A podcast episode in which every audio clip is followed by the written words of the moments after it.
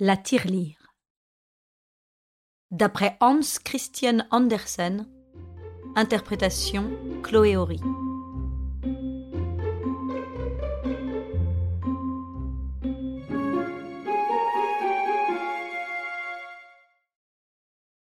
Il y avait une quantité de jouets dans la chambre d'enfant. Tout en haut de l'armoire trônait la tirelire, sous la forme d'un cochon en terre cuite. Il avait naturellement une fente dans le dos, et cette fente avait été élargie à l'aide d'un couteau pour pouvoir y glisser aussi de grosses pièces.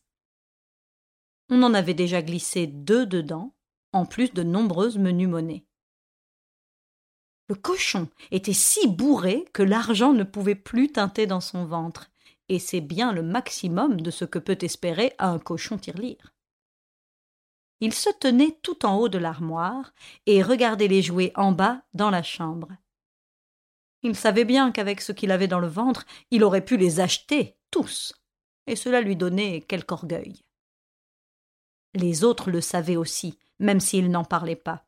Ils avaient d'autres sujets de conversation.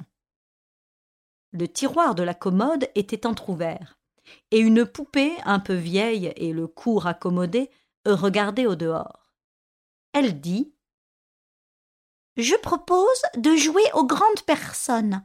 Ce sera une occupation. Alors, il y eut tout un remue-ménage. Les tableaux eux-mêmes se retournèrent contre le mur. Ils savaient pourtant qu'ils avaient un envers, mais ce n'était pas pour protester. On était au milieu de la nuit. La lune, dont les rayons entraient par la fenêtre, offrait un éclairage gratuit. Le jeu allait commencer, et tous étaient invités, même la voiture de poupée, bien qu'elle appartînt aux jouets dits vulgaires. Bah, chacun est utile à sa manière, disait-elle. Tout le monde ne peut pas appartenir à la noblesse. Il faut bien qu'il y en ait qui travaillent. Le cochon tirelire seul reçut une invitation écrite. On craignait que, placé si haut, il ne pût entendre une invitation orale. Il se jugea trop important pour donner une réponse et ne vint pas. S'il voulait prendre part au jeu, ce serait de là-haut, chez lui. Les autres s'arrangeraient en conséquence. C'est ce qu'ils firent. Le petit théâtre de marionnettes fut monté de sorte qu'il put le voir juste de face. Il devait y avoir d'abord une comédie, puis le thé, ensuite des exercices intellectuels. Mais c'est par ceci qu'on commença tout de suite. Le cheval à bascule parla d'entraînement et de pur sang. La voiture de poupée de chemin de fer et de traction à vapeur, cela se rapportait toujours à leur spécialité. La pendule parla politique, tic-tac. Elle savait quelle heure elle avait sonné, mais les mauvaises langues disaient qu'elle ne marchait pas bien. La canne se tenait droite, fier de son pied ferré et de son pommeau d'argent. Sur le sofa s'étalaient deux coussins brodés, ravissants, mais stupides. La comédie pouvait commencer. Tous étaient assis et regardaient. On les pria d'applaudir, de claquer ou de gronder, suivant qu'ils seraient satisfaits ou non. La cravache déclara qu'elle ne claquait jamais pour les vieux, mais seulement pour les jeunes non encore fiancés. Moi, j'éclate pour tout le monde, dit le pétard. Être là ou ailleurs, déclarait le crachoir. Et c'était bien l'opinion de tous sur cette idée de jouer la comédie. La pièce ne valait rien, mais elle était bien jouée. Les acteurs présentaient toujours au public leur côté peint.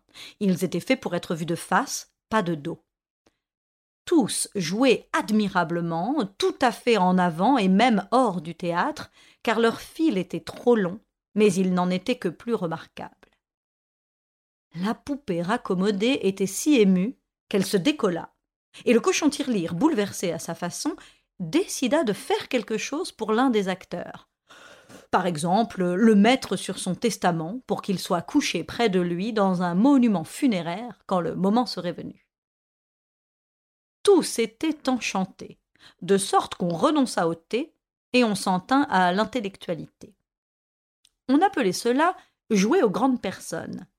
Et c'était sans méchanceté puisque ce n'était qu'un jeu.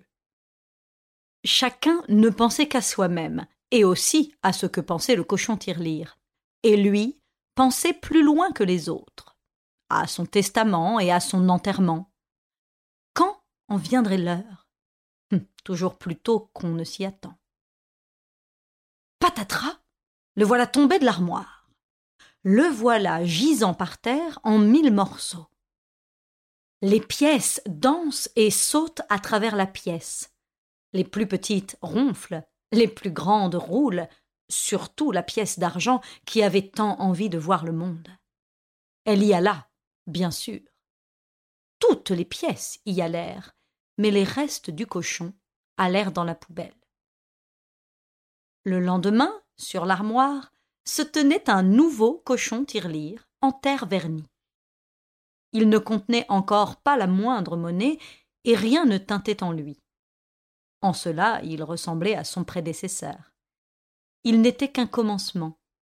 Et pour nous, ce sera la fin du conte.